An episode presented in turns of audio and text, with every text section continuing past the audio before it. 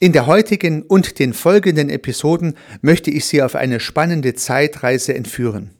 Auf eine Zeitreise basierend auf den systemischen Gedanken zur Zeit von Niklas Luhmann. Ich habe mir seine Ausführungen angeschaut, habe seine Überlegungen mit meinen Worten übersetzt, habe praktische Aspekte abgeleitet und Methoden und Ideen daraus entwickelt. Ich glaube, diese Methoden und die Ideen und auch die Theorie zur Zeit ist sehr wichtig in unserer heutigen Zeit, da Veränderungsprozesse, Dynamiken, Bewegungen, Changes das übliche unseres Lebens ausmachen. Derzeit könnte man meinen, dass die Veränderung das Normale und der Stillstand das Unübliche ist. Und deswegen ist es, glaube ich, sehr wichtig, sich mit Zeit und Zeitdynamiken zu beschäftigen und auch Methoden parat zu haben, die das Thema Zeit gebührend berücksichtigen. Und genau darum habe ich mich bemüht. Hallo und herzlich willkommen zum Podcast Systemisch Denken und Handeln. Mein Name ist Heiko Rössel.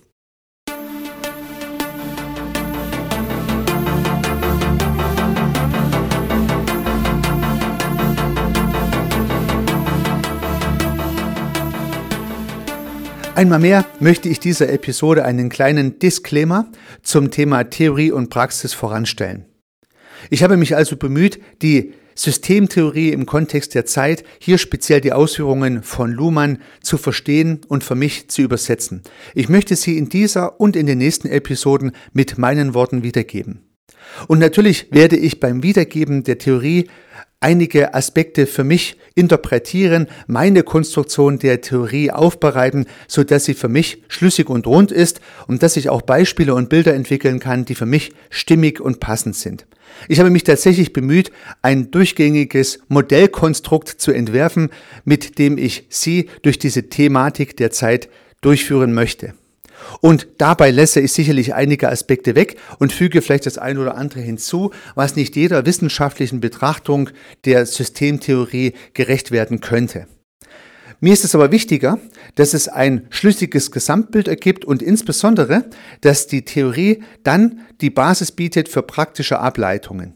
Ich möchte also nicht nur ein Theoriekonstrukt darstellen und theoretische Gedanken mit Ihnen teilen, sondern ich möchte insbesondere praktische Ableitungen anbieten. Denn ich glaube, eine Theorie macht das dann wirklich Sinn, wenn sie auch nützlich und nutzbar wird. Und deswegen versuche ich in jeder Episode eine praktische oder mehrere praktische Ideen mitzugeben, die sich aus der jeweiligen Theorie von Luhmann und Kollegen zum Thema Zeit ableitet. Ich hoffe, dass mir das gut gelingt. Aber steigen wir nun ins Thema ein und vielleicht in einer erste Überlegung, die Luhmann sehr wichtig, sehr exponiert an erster Stelle gestellt hat.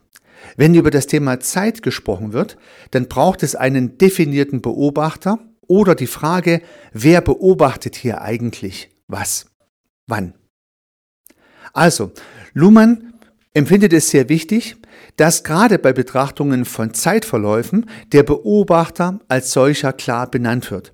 Wir werden im Laufe der folgenden Episoden feststellen, wie wichtig diese Beobachterposition ist, denn der Beobachter kann ja im Fluss der Zeit schwimmen, kann aber vielleicht auch eine Position einnehmen, die ihn Zeit beobachten lässt. Also es ist tatsächlich, wie wir später feststellen werden, nicht unrelevant, an welcher Stelle der Beobachter verortet ist. Und deswegen ist die Frage nach dem Beobachter wichtig. Also wer beobachtet eigentlich einen Zeitverlauf? Was kann im Zeitverlauf beobachtet werden? Und wann findet diese Beobachtung statt? Könnten drei konkrete Fragestellungen sein, die man beim Erkunden von Situationen gut anwenden kann. Wer hat es beobachtet? Wann wurde es beobachtet? Was wurde beobachtet? Drei Dimensionen, die im Kontext von Zeitbeobachtung wichtig zu sein scheinen. Und der Beobachter als solcher, der als erstes definiert werden sollte, als wichtiges Element dieser Erkenntnis. Wenn man sich die Frage stellt, wer was und wann beobachtet, dann klingt es ja zunächst mal recht akademisch, aber gut nachvollziehbar.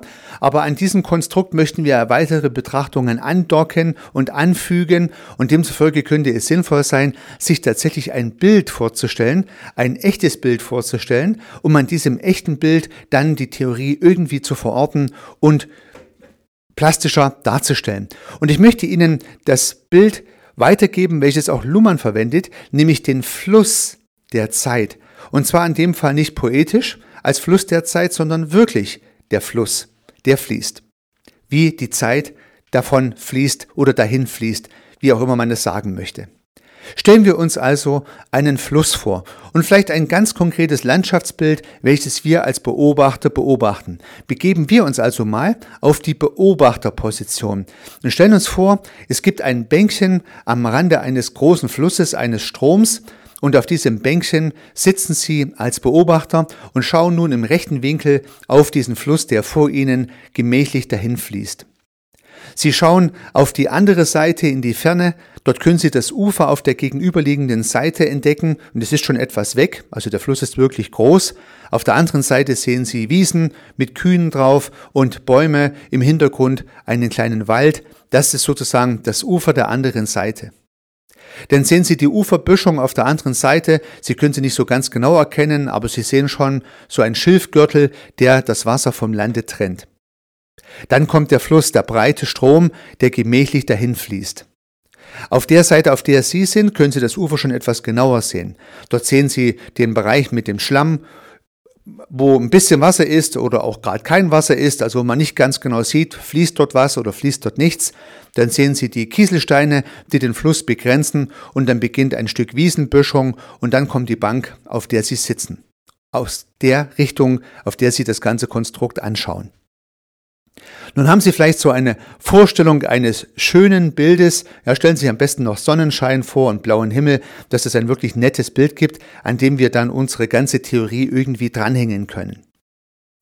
Wenn Sie nun auf dieser Bank sitzen und diesen Fluss anschauen, dann sehen Sie ja, wie dieser Fluss fließt. Sie sitzen auf der Bank, schauen den Strom an und der Strom fließt dahin, Sie sehen ihn fließen. Warum sehen Sie ihn eigentlich fließen? Nur deswegen, weil er Ufer hat. Nur deswegen, weil die Landschaft rund um den Fluss nicht fließt. Und das ist eine weitere sehr wichtige Erkenntnis aus der Luhmannschen Theorie. Bewegung braucht Stillstand. Bewegung braucht Stillstand. Ich kann die Bewegung nur beobachten, wenn etwas statisch, etwas stabil bleibt. Also nur, weil der Fluss Ufer hat auf beiden Seiten und Land entsprechend fest verankert ist und die Bank, auf der ich sitze, auch fest auf dem Boden ist, nur deswegen kann ich überhaupt beobachten, dass der Fluss fließt. Sie können sich das Bild sicherlich vorstellen, wie es aussehen würde, wenn Sie auf dem Fluss wären und der Fluss wäre so groß, dass Sie keine Ufer sehen könnten. Ja, dann wissen Sie gar nicht ganz genau, ob der Fluss überhaupt fließt oder nicht. Ja, man kann es dann schwierig beobachten, wenn man es überhaupt beobachten kann. Und das ist eine sehr wichtige Erkenntnis, finde ich. Jede Bewegung braucht auch Stillstand, um den Unterschied festzustellen. Ich kann keine Unterscheidung zwischen Bewegung und Stillstand treffen, wenn es nur Bewegung gäbe. Und wenn es nur Stillstand gibt, ja, dann ist sowieso klar, dann ist eine Sache statisch, ein Stillleben sozusagen. Wenn es aber nur Bewegung gäbe, was man sich ja vorstellen könnte, dann könnte ich die Bewegung als solche auch nicht mehr identifizieren. Dann wäre sozusagen alles äh, trotzdem nicht beobachtbar, obwohl alles dynamisch sich verändern würde. Mindestens mal braucht es verschiedene Geschwindigkeiten, also eine Verschiebung von Dynamiken, dass ich die als solche erkennen kann. Ich denke, ein schönes Beispiel ist die immense Bewegung unserer Erde im Weltall. Ja, da wir auf der Erde drauf sind, nehmen wir sie gar nicht wahr. Wenn wir mal irgendwo in die Stille schauen, wo sich nichts bewegt, glauben wir, es bewegt sich gar nichts. Derweil bewegen wir uns und zwar extrem schnell. Erstens mal drehen wir uns in gar nicht langsamer Geschwindigkeit um die Erdachse rum und zweitens mal bewegt sich die Erde mit sehr schneller Geschwindigkeit durchs Weltall. Aber diese Bewegungen nehmen wir nicht wahr, weil wir Teil dieser Bewegung sind. Wir sehen keinen Stillstand, also können wir auch die Bewegung nicht identifizieren. Ja, und dieses Modell, dieses Bild des Flusses lässt sich natürlich gut auch in alle möglichen sozialen Situationen hineinsehen. Immer dann, wenn wir Bewegung, Veränderung identifizieren möchten, brauchen wir auch Ufer, an denen wir diese Bewegung festmachen können, im wahrsten Sinne des Wortes.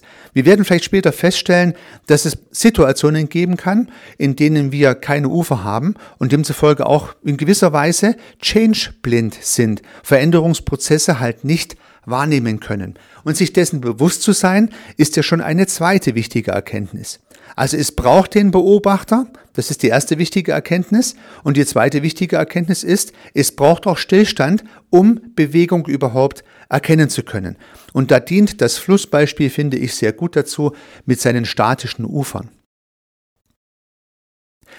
Ja, stellen wir uns den Beobachter nun nochmal auf der Böschung sitzend vor. Er schaut nun sozusagen auf den Fluss direkt vor ihm. Genau an der Stelle, wo das Wasser jetzt lang fließt, dort ist die Gegenwart.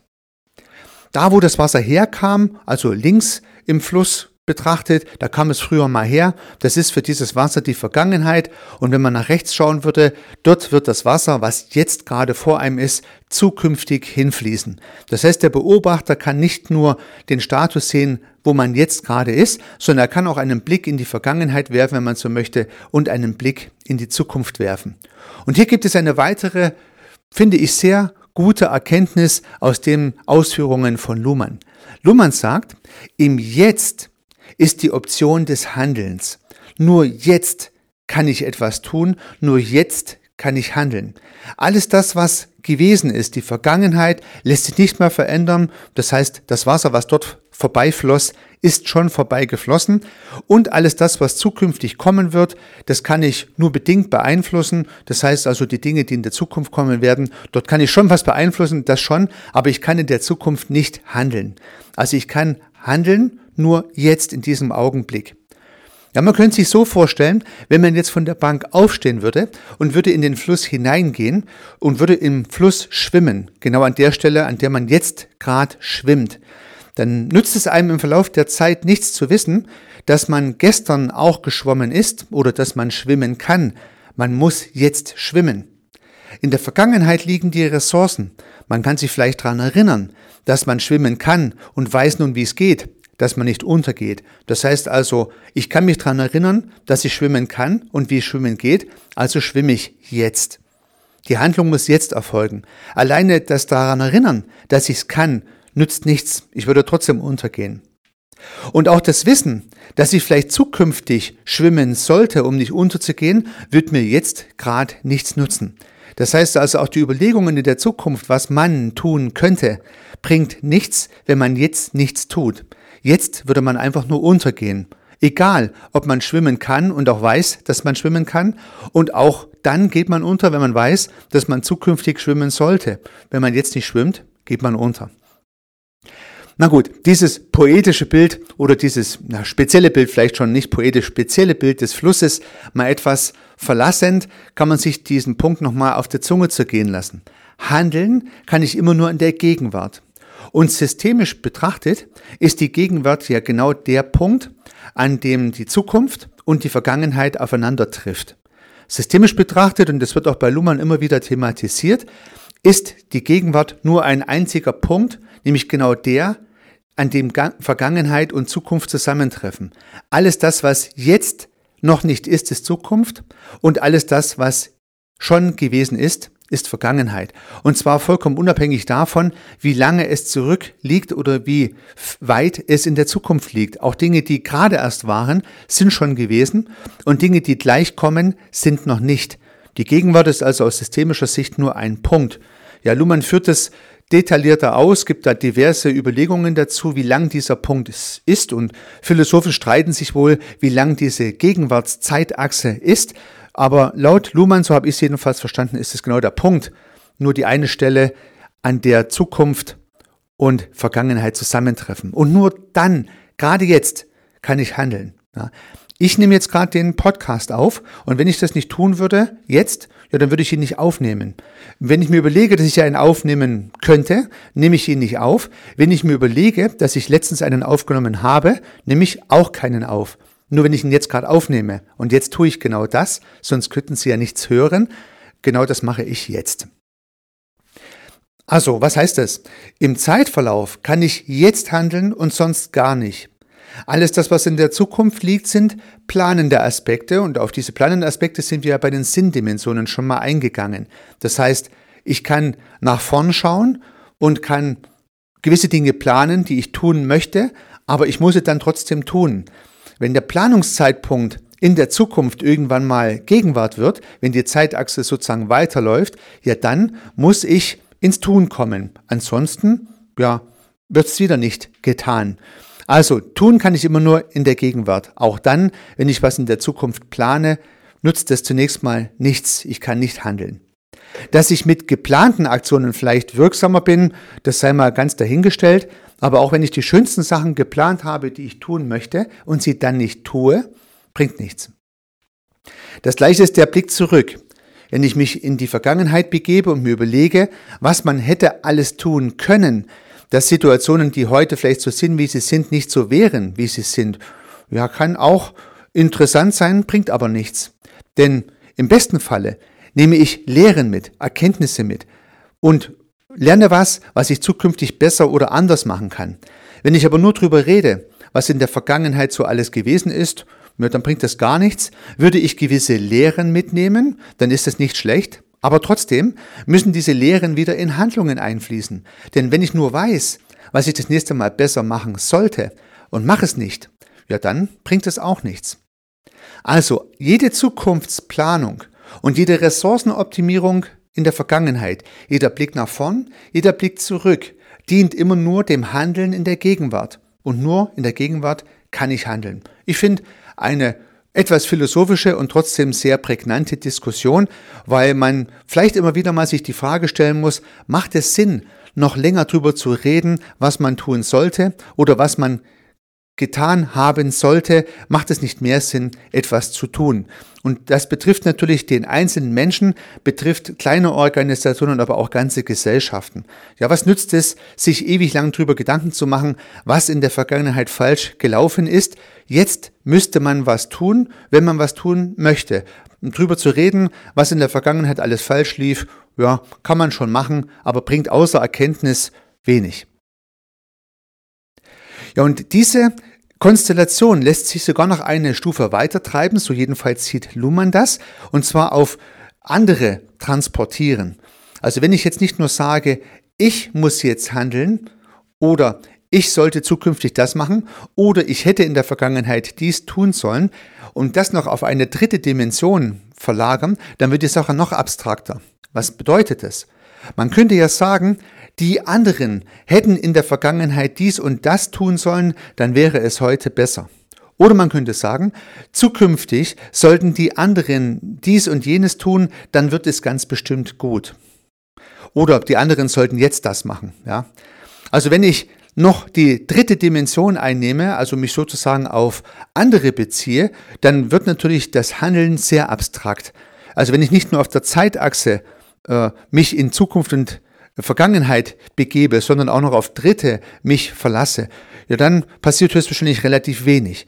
Dann entstehen vielleicht viele Streitgespräche und viele akademische Diskussionen in Kneipen und Freundeskreisrunden oder auch in Teams und Organisationen, bringt aber eher wenig, weil die anderen halt nicht handeln, wenn ich nur sage, dass sie handeln sollten. Und die anderen haben ja ganz offensichtlich in der Vergangenheit nicht so gehandelt, wie ich es mir gewünscht hätte. Was nützt es ja noch, jetzt noch, darüber zu lamentieren? Hm, wie gesagt, man kann Erkenntnisse daraus ziehen, das schon. Man kann Planungen durchführen in der Zukunft, das auch. Aber handeln muss man dann schon selbst. Und auch die Dritten werden es dann nicht für einen selber tun. Diese Überlegung, die Luhmann hier angesprochen hat, finde ich deswegen wichtig, weil sie dazu beitragen kann, dass wir aus Diskussionen, die sich zu sehr in dritte Personen verfangen oder an dritte Instanzen hängen oder und zu sehr in Zukunft und Vergangenheit sind, kann man die Teilnehmenden solcher Diskussionen bitten, darüber nachzudenken, ob es überhaupt sinnvoll ist, ja, so viel über Optionen der Vergangenheit und der Zukunft zu sprechen, vielleicht sogar unter Berücksichtigung von Dritten und so wenig über eigene Handlungsmöglichkeiten. Denn am Ende muss man selber irgendwie ins Handeln kommen, sonst bringt es halt nichts. Deswegen fand ich diese Überlegung interessant und man kann immer wieder mal drüber nachdenken, ob man sich da verrennt. Oder auch äh, natürlich Systeme, die man beobachtet, ob die sich verrennen, ob man sie vielleicht mit dieser Überlegung nochmal ins Tun bringen kann. Denn tun kann ich nur jetzt was. Ja. Das ist nochmal eine wichtige Erkenntnis in erster und zweiter Dimension, wenn man so möchte. Ja, kommen wir nochmal zurück zur Bewegung und zum Stillstand. Und da möchte ich Ihnen zum Abschluss dieser ersten Episode zum Thema der Zeitreise noch eine ganz konkrete Idee mitgeben, die sich auch in meinen praktischen Workshops sehr gut bewährt hat. Nämlich die Unterscheidung zwischen Stillstand und Fluss, zwischen Veränderung und fixen Bestandteilen. Nämlich mit der Frage, oder die Beschäftigung mit der Frage, was in unseren Veränderungsprojekten eigentlich Ufer und Land ist und was eigentlich Fluss und Wasser ist. Gehen wir also mal in eine ganz konkrete Change-Situation hinein und ich glaube, liebe Zuhörerinnen, liebe Zuhörer, Sie haben alle schon Prozesse selbst begleitet oder waren in Prozessen involviert, die man als Change-Prozess bezeichnen kann. Irgendwas war zu verändern im Rahmen einer Prozessveränderung, im Rahmen eines Veränderungsprojektes privat, persönlich oder in ihrer kommerziellen Organisation oder allgemein in ihrer Organisation. So, nun braucht es Fixpunkte, die die Ufer markieren. Und man könnte doch die Frage stellen, was könnten solche Fixpunkte sein, in denen sich der Change-Prozess bewegen kann? Also was könnte das Ufer sein in Veränderungsprozessen? Ja, mir fallen da vielleicht Werte ein, Leitbilder, Visionen, aber insbesondere Werte, die so Rahmenbedingungen sein können. Auch Gesetze könnten Rahmenbedingungen sein, in denen sich gewisse Dinge verändern können. Also die Rahmenbedingungen im wahrsten Sinne des Wortes sind die Ufer des Flusses in Change-Prozessen. Es können Gesetze sein, es können Werte sein, es können gewisse Sozialisierung sein der Organisation, vielleicht auch die Definition von Sprache oder von Wörtern, die verwendet werden oder halt auch nicht und solche Dinge. Man könnte sich jetzt viel akademische Gedanken drüber machen, welche Werte und welche Gesetze und welche Regeln und welche Rahmenbedingungen fix bleiben müssen in Change-Prozessen. Man könnte sich vielleicht sogar dazu hinreißen lassen, einen Katalog aufzustellen, um das hinzuschreiben. Aber warum sollte man sich so kompliziert machen? Ich frage diese Frage einfach die Organisationen, die von Veränderungsprozessen betroffen sind. Ich mache damit die Betroffenen zu Beteiligten, wie es so schön heißt, und stelle am Anfang von Veränderungsprozessen die Frage, was, liebe Leute, soll aus eurer Sicht im Rahmen dieses Veränderungsprozesses auf keinen Fall verändert werden? Was soll auf keinen Fall verändert werden oder was soll fix bleiben? Und stelle ich gemeinsam mit den Teilnehmern eine Pinnwand auf, virtuell oder auch real, und lasse die Teilnehmenden Flipchart-Kärtchen ausfüllen und auf diese Pinnwand hinhängen. Was soll auf keinen Fall verändert werden? Und das markiert ja in letzter Konsequenz das Land rund um den Fluss. Und nun kann sich natürlich die zweite Frage gleich anschließen. Was empfindet ihr soll verändert werden? Was soll flexibel sein? Und diese Wand ließe sich mit Flex beschriften oder mit im Fluss oder zu verändern, wie auch immer das richtige Wording hier sein mag. Und die Teilnehmenden können auf dieser Pinnwand die Kärtchen sammeln von Dingen, die sie gerne verändern möchten, die ihnen vielleicht nicht gefallen. Und nun kommt hier eine sehr tolle Dynamik auf, die ich immer wieder beobachten konnte. Erstens mal machen die Teilnehmenden bei diesem Spiel sehr gerne mit. Ja, also ich habe dann immer unheimlich dynamische Prozesse erlebt mit viel Diskussion und hin und her, wenn diese Kärtchen erarbeitet und hingehängt werden. Man kann ja dann verschiedene Arbeitsgruppen einteilen oder jeder macht das zunächst mal für sich still alleine und man diskutiert es dann. Also da fallen Ihnen bestimmt viele Möglichkeiten ein, diesen Prozess sinnvoll zu moderieren. Aber ich glaube, Sie können sich schon vorstellen, alleine in der Vorstellung, dass höchstwahrscheinlich nicht alle Menschen eines Teams gleiche Dinge auf die Kärtchen schreiben. Also der eine sieht das als Flex, der andere das andere als Fix. Die einen sehen viele Dinge als Fix, die anderen sehen viele Dinge als Flex. Und so ergibt sich eine schöne Dynamik, die man beobachten kann. Zuerst mal eine Gruppendynamik und die Frage, wie changebereit ist diese Organisation überhaupt? Hängen sehr viele Kärtchen bei Flex oder hängen sehr viele Kärtchen bei Fix? Könnte es vielleicht sogar sein, dass die Organisation alle Kärtchen im Worst Case oder im, in einem Extremfall, Worst Case muss es gar nicht sein, in einem Extremfall hängt eine Organisation alle Kärtchen auf fix. ja, man möchte überhaupt nichts verändern, ja, dann ist es ja eine wichtige Erkenntnis für systemische Prozessbegleiter zu wissen, dass diese Organisation offensichtlich bereit, nicht bereit ist, einen Veränderungsprozess überhaupt durchzuführen. Und stellt sich die Frage, ob ich mit dieser Ausgangssituation überhaupt beginnen sollte oder ob diverse Rahmenbedingungen für diesen Change-Prozess überhaupt erst nochmal geprüft werden müssten. Weil gegen den Widerstand aller werde ich wohl kaum einen guten Change hinbekommen. Oder ich sehe eine sehr große Veränderungsbereitschaft, sehr viele Kärtchen hängen bei Flex und ich weiß, ja, hier äh, ist, ist ein großer Wunsch nach Veränderung gegeben in der Organisation oder es gibt halt eine Ausgewogenheit und eine Diskussion darüber. Und auch die Diskussion darüber ist spannend, weil die einen Menschen sehen das eine als veränderbar, die anderen sehen das andere als fix. Und so kann man über diese Kärtchen einzeln diskutieren und kann sich eine gemeinsame Teammeinung bilden. Und nun hängt am Ende auf jedem dieser beiden Flipchart-Wände eine Sammlung an Kärtchen drauf, mit Dingen, die fix bleiben sollen und mit Dingen, die verändert werden sollten. Ich gehe mal davon aus, im Rahmen eines Moderationsprozesses gibt es dann eine gewisse Einigung. Was nützt es?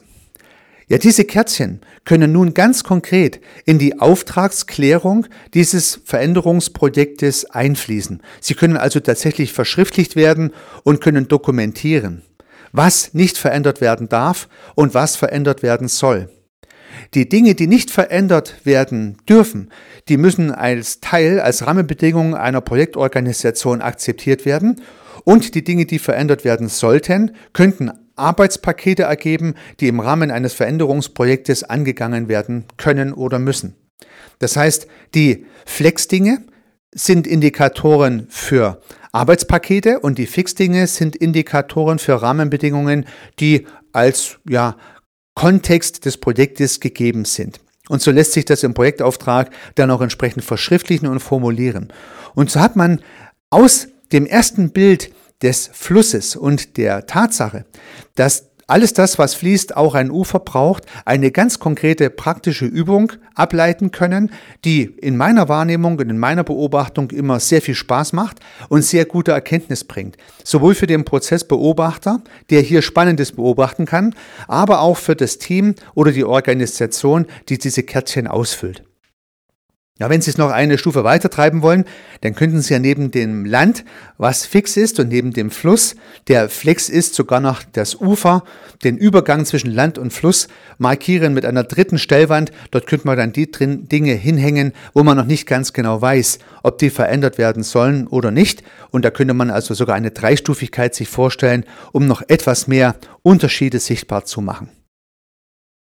Ja, liebe Zuhörerinnen, lieber Zuhörer, das soll's mal zur ersten Episode der Zeitreise gewesen sein. Ich möchte mit Ihnen dieses Bild, was ich heute entwickelt habe und in Ihrem Kopf höchstwahrscheinlich etwas äh, fixieren konnte, in der nächsten Episode wieder aufgreifen und weiterentwickeln mit weiteren Gedanken zum Thema der Zeit, der systemischen Zeitbetrachtung und auch dann wieder versuchen, praktische Methoden abzuleiten. Ich würde mich freuen, wenn Sie dranbleiben und nächste Woche wieder reinhören. Bis dahin wünsche ich Ihnen alles Gute, viel Erfolg, unternehmen Sie was. Ihr Heiko Rösse.